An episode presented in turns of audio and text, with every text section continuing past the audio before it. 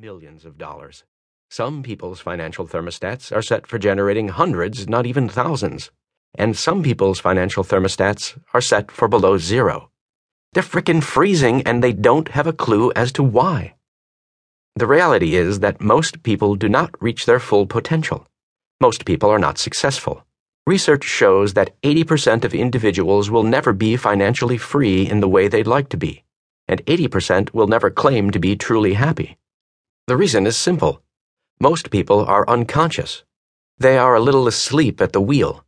They work and think on a superficial level of life, based only on what they can see. They live strictly in the visible world. The roots create the fruits. Imagine a tree. Let's suppose this tree represents the tree of life. On this tree, there are fruits. In our life, our fruits are called our results. So we look at the fruits, our results, and we don't like them. There aren't enough of them. They're too small, or they don't taste good. So what do we tend to do? Most of us put even more attention and focus on the fruits, our results. But what is it that actually creates those particular fruits? It's the seeds and the roots that create those fruits. It's what's under the ground that creates what's above the ground. It's what's invisible that creates what's visible.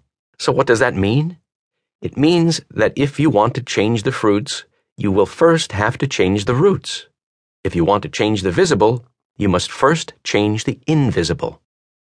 Of course, some say that seeing is believing.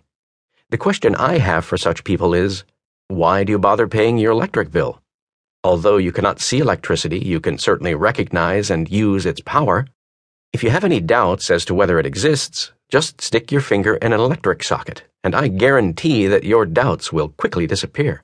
In my experience, what you cannot see in this world is far more powerful than anything you can see. You may or may not agree with this statement, but to the extent that you do not apply this principle in your life, you must be suffering. Why? Because you are going against the laws of nature, whereby what is under the ground creates what is above the ground, where what is invisible creates what is visible. As humans, we are a part of nature, not above it.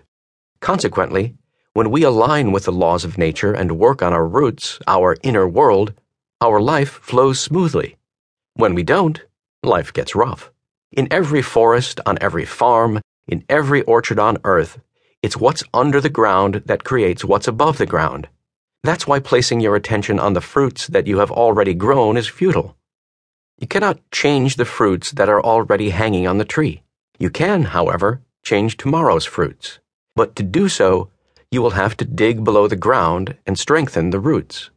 One of the most important things you can understand is that we do not live on only one plane of existence.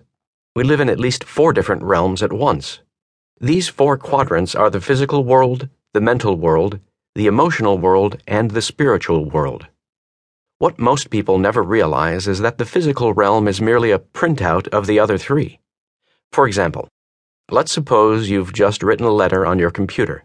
You hit the printer key and the letter comes out of your printer. You look at your hard copy and lo and behold, you find a typo. So you take out your trusty eraser and rub out the typo. Then you hit print again, and out comes the same typo. Oh my gosh, how could this be? You just erased it.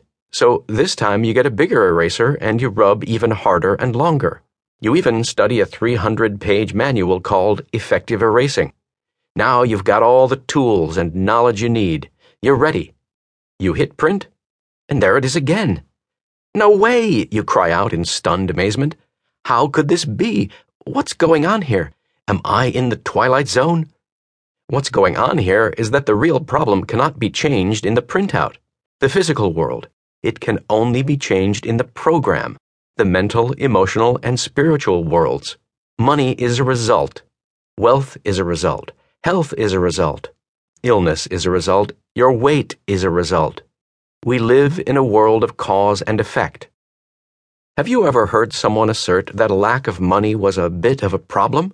Now hear this. A lack of money is never, ever, ever a problem. A lack of money is merely a symptom of what is going on underneath. Lack of money is the effect. But what is the root cause? It boils down to this. The only way to change your outer world is to first change your inner world. Whatever results you're getting...